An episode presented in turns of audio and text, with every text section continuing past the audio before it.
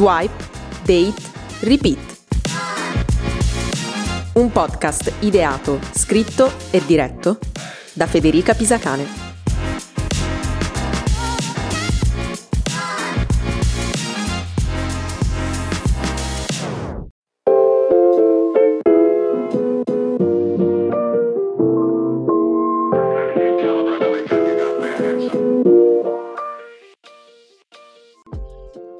Bentornati con un nuovo episodio di Swipe, Date, Repeat, il podcast su Tinder e sul magico mondo del dating online.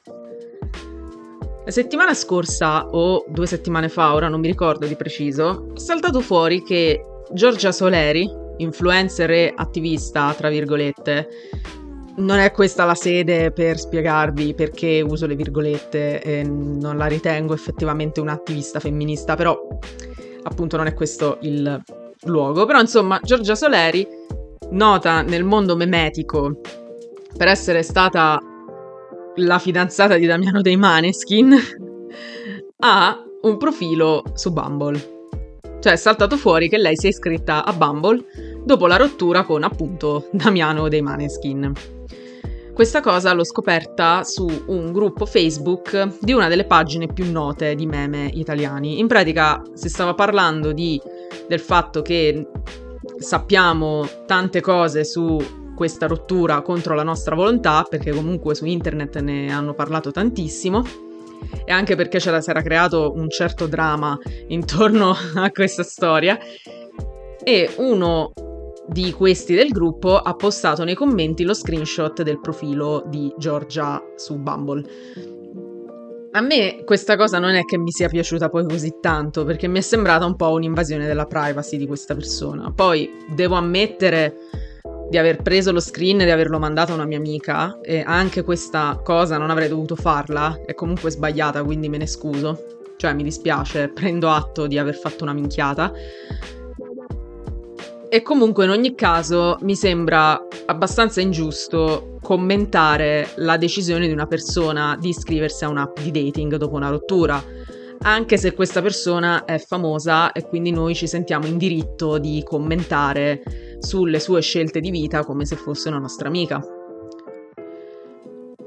Noi con i personaggi televisivi, personaggi famosi, influencer, eccetera, spesso potremmo sviluppare quelle che si chiamano delle relazioni parasociali, ovvero delle relazioni che sembrano quelle della vita normale, quindi diciamo quelle tra amici o conoscenti, ma che in realtà hanno uno squilibrio di potere, nel senso che noi sappiamo chi è la persona famosa, quindi sappiamo più o meno delle cose sulla sua vita, su cosa pensa, su cosa fa, dove è nata, dove è cresciuta, che studi ha fatto, eccetera, però l'altra persona non ha la minima idea di chi siamo noi.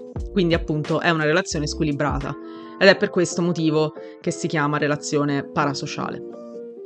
Quindi per quanto volenti o nolenti, essendo Giorgia Soleri una persona famosa, noi sappiamo qualcosa su di lei, non vuol dire che abbiamo il diritto appunto di parlare della sua scelta di iscriversi a un'app di dating perché lei, come tutti gli altri, è liberissima di fare quello che vuole, è liberissima di ricominciare, tra virgolette, dopo una rottura.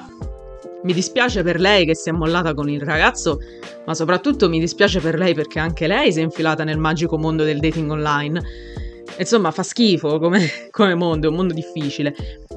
E mi dispiace per lei anche perché lei non si è iscritta a un'app di dating in quanto persona comune, tra virgolette, ma è comunque un personaggio mediatico, è comunque un influencer, un'attivista, tra virgolette, ha un seguito su Instagram, è conosciuta. Diciamo che anche se non la conosci, puoi prendere le foto del profilo, che tra l'altro sono tratte da un... Um, sono scatti editoriali, quindi che puoi tranquillamente trovare su internet, fare una ricerca per immagini molto veloce e bam, scopri subito chi è Giorgia Soleri. Mentre invece lei questa cosa con i profili di noi comuni mortali non lo può fare, perché appunto noi non siamo nessuno, non abbiamo un seguito, non abbiamo pagine Instagram dove siamo famosi, eccetera.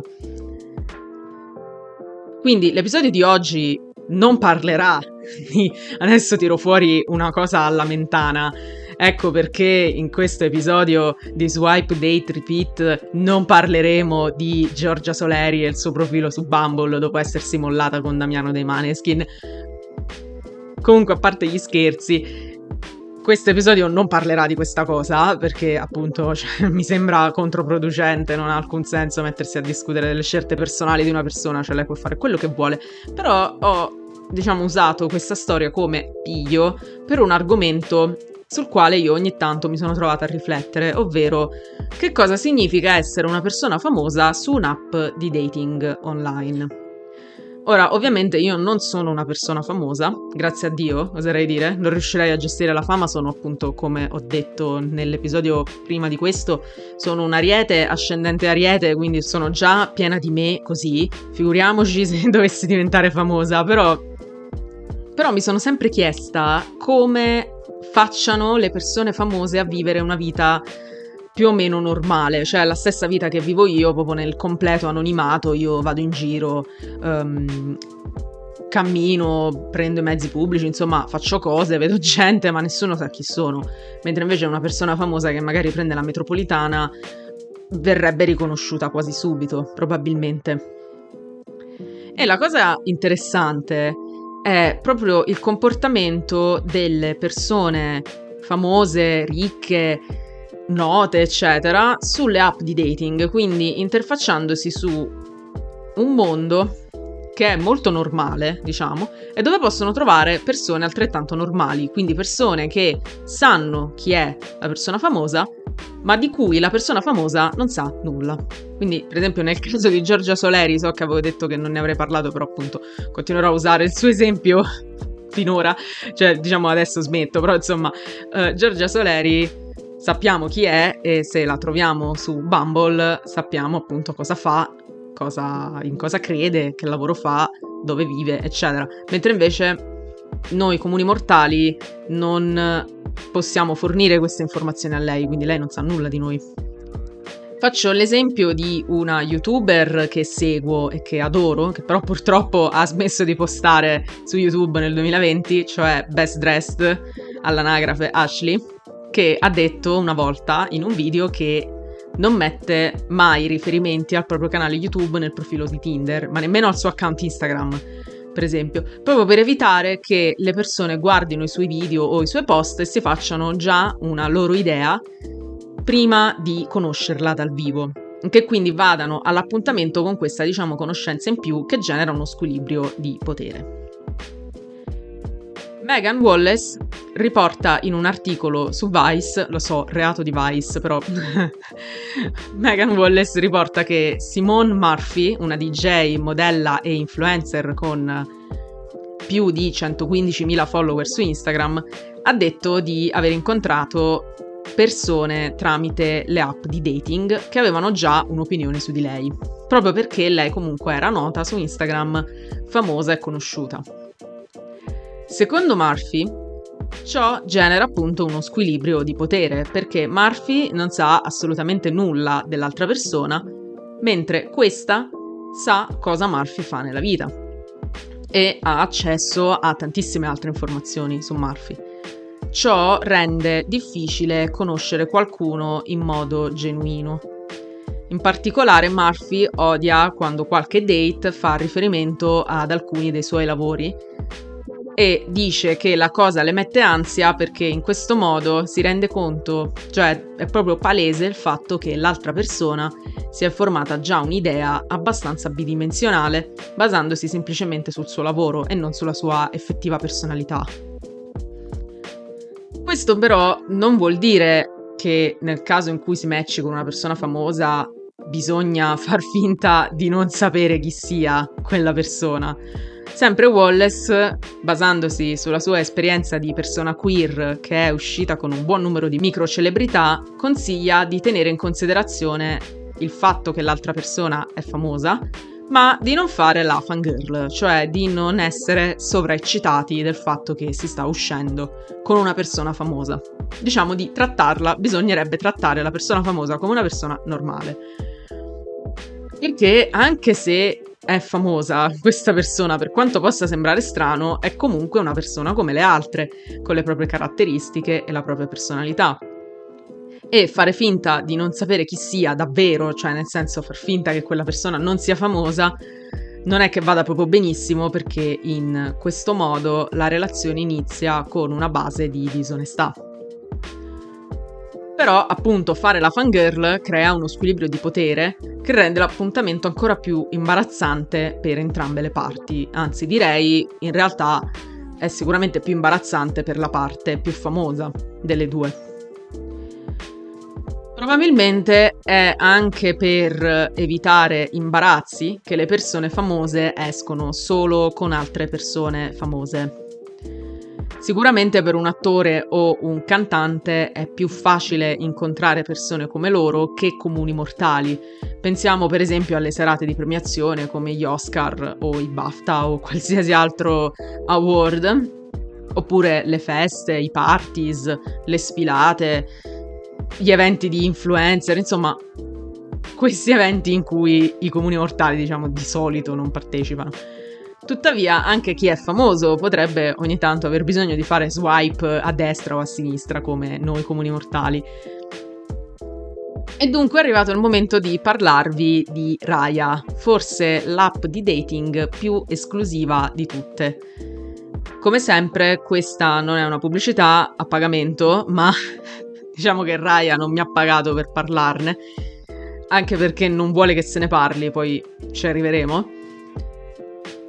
Quindi ne parlo, diciamo, a gratis, come la, la scema che sono, anche se appunto non penso che qualcuno mi pagherà mai per parlare della propria app. Comunque, Raya è un'app di dating fondata nel 2015 da Daniel Gendelman e disponibile attualmente solo su iOS. Questa startup è talmente segreta da non avere informazioni neanche sul proprio sito internet. Se voi andate appunto a cercare Raya su Google e andate sul sito dell'app, non troverete nulla, soltanto il bottone da cliccare per chiedere l'iscrizione, alla, cioè l'autorizzazione a entrare sull'app. Raya non investe in pubblicità, ha pochissimi dipendenti e si basa generalmente sul passaparola. Quindi non vedrete mai pubblicità di Raya su Facebook o in strada. Io sono venuta a conoscenza di quest'app tramite un paio di reel, ma altrimenti probabilmente non mi sarebbe mai venuto in mente che potesse esistere una cosa del genere. Però fortunatamente per me e per voi ci sono alcuni articoli online che ne parlano e uno di questi, finalmente in italiano, è stato pubblicato da Il Post nel 2018 con l'eloquente titolo L'app che non di vuole. Ora, agli iscritti su Raya è vietato rivelare cose sull'app, pena la rimozione del profilo. Per esempio, se si fa uno screenshot a un profilo oppure a una conversazione, si riceve un alert che ci avverte del pericolo appunto che il nostro profilo venga rimosso. Ma non solo. E qui cito dall'articolo del post, Stassi Schroeder, una conduttrice americana con oltre un milione di follower su Instagram, dice di essere stata rimossa dal sito dopo aver pubblicamente detto di aver conversato su Raya insieme al nuotatore Ryan Lochte, vincitore di 6 ori olimpici. Fine citazione. Quindi non solo fare screenshot è vietato, diciamo così, ma anche parlare di conversazioni o profili o persone che si è visto su Raya in modo pubblico. Ora, stiamo parlando comunque sempre di gente che ha un sacco di follower su Instagram, comunque un seguito mediatico, quindi non di me per esempio che scrivo su Twitter, ah oggi ho matchato con eh, Joe Jonas, abbiamo parlato di questo. Quindi in qualche modo i tipi di Raya vengono a saperlo se appunto una persona con un milione di follower su Instagram dice cose sull'app che non dovrebbe dire. Raya ha un costo sorprendentemente basso per essere un'app destinata all'elite. Infatti l'abbonamento, diciamo l'accesso a Raya costa soltanto 7,99 dollari al mese. e c'è la possibilità di pagare i super like, tra virgolette, diciamo l'equivalente di Raya dei super like di Tinder, per 2,99 dollari ciascuno. Quindi diciamo che per, cioè pur essendo un'app per ricchi o comunque per persone famose, potenti, eccetera, veramente credo che la versione uh, premium di Tinder costi di più. Eh, fa abbastanza ridere questa cosa.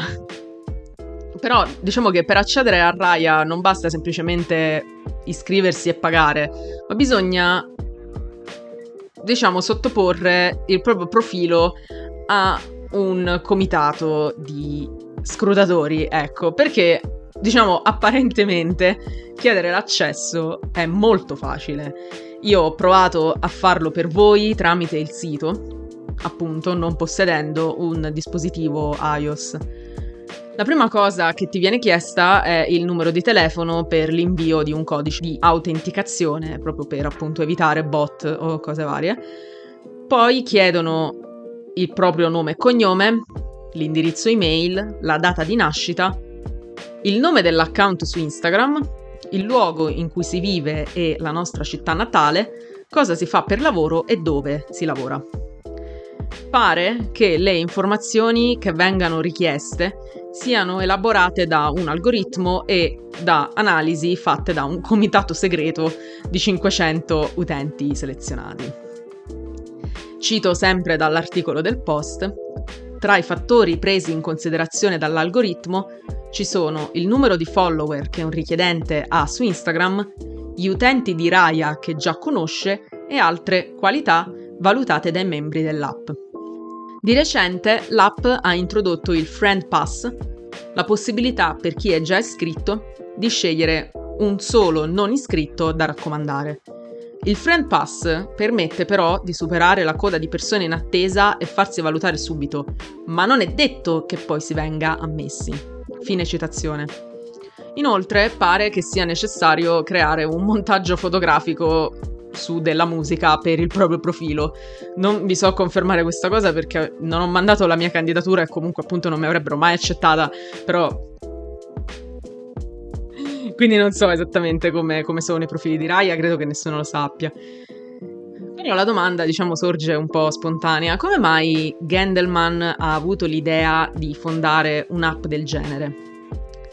Kevin Roose, giornalista del New York Times, ha incontrato il fondatore di Raya e Gendelman gli ha raccontato di aver avuto l'idea a seguito della constatazione di un fatto molto semplice.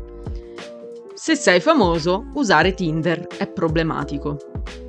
Per esempio, Rose cita il caso di Terence Tell, modello e attore francese che si è iscritto a Raya proprio perché su Tinder nessuno credeva che fosse davvero lui, quello in foto, tutti quanti pensavano che fosse un catfish. Ora, probabilmente tutti voi adesso sarete curiosi di sapere quali persone famose si possono trovare su Raya in teoria non dovremmo saperlo proprio per via della policy dell'app che vieta qualsiasi rivelazione, diciamo, di ciò che avviene all'interno dell'app. Un po' inquietante come cosa, però insomma, in teoria non dovremmo sapere chi è che frequenta quest'app, però nei meandri di internet è possibile trovare un paio di articoli, tra cui un articolo di Nylon che ci rivela alcuni nomi, come per esempio quello di Cara Delevingne, Sharon Stone, Diplo il DJ, Joe Jonas, lo stilista Alexander Wang, anche se, you, oh, che schifo, Alexander Wang, oh mio dio, oppure Elijah Wood, sì, quello lì, esatto, proprio l'Hobbit, lui. Altre persone, non si sa bene chi, però insomma altre persone sostengono che su Raya ci siano persone come Lewis Hamilton, Demi Lovato, Skrillex, alcuni calciatori del Chelsea oppure scienziati della NASA, poeti, musicisti vari, insomma, a quanto pare non bisogna essere delle celebrità del mondo della moda o dello spettacolo per entrare su Raya. La cosa interessante di questa app è proprio la sua esclusività. L'articolo del post riporta che nel 2018 Raya contava circa 10.000 iscritti e almeno 100.000 persone in attesa di entrare. il fatto che quest'app sia esclusiva genera ovviamente curiosità nell'utente medio, nel senso che vorrebbe riuscire a entrare per capire chi ha il diritto di avere il profilo su Raya o meno. In teoria però, per come funzionano diciamo le app, in generale le start-up, insomma tutto il mondo tech, l'esclusività, quindi il fatto che non se ne parli, dovrebbe danneggiare un'app del genere. Perché infatti Raya, come ho detto prima, si basa tantissimo sul passaparola e ci sono pochissime informazioni online fornite dalla stessa app, tra l'altro. Per mantenere la sua aura di esclusività, Raya non può crescere troppo perché altrimenti non sarebbe più appunto un club esclusivo di gente famosa, ricca, bella con cui poter uscire. Diciamo che se crescesse troppo di numeri, popolarità, eccetera, perderebbe sicuramente la propria principale forza attrattiva. Quindi possiamo dire che Raya sia l'unica app di dating probabilmente che per avere successo non deve crescere, non deve diventare famosa. Quindi io in questo momento effettivamente le sto facendo un disservizio perché sto parlando di quest'app e quindi ve la sto facendo conoscere. Però purtroppo non credo che tra i miei ascoltatori ci sia nessuno in grado di poter entrare su Raya. Però insomma, se vi dovesse capitare, fatemelo sapere perché sono appunto molto curiosa di sapere cosa, ci, cosa si cela dietro questo abbonamento di 7,99 dollari. Però mi sembra appunto un'app decisamente interessante perché non solo per chi la popola, ma anche per il meccanismo di scelta, perché è veramente molto misterioso, veramente non si sa bene quali siano i criteri e quindi è, diciamo, sia affascinante che inquietante, perché non so, non si sa cosa succede dietro, dietro, le quinte. Alcuni articoli hanno definito Raya l'app di dating degli illuminati, per esempio, perché appunto si entra tramite passaparola, codici segreti, non si sa chi fa parte di Raya, eccetera. Bene, per oggi è tutto, grazie per avermi ascoltato e ci sentiamo la prossima settimana con un nuovo episodio di Swipe, Date, Repeat. One.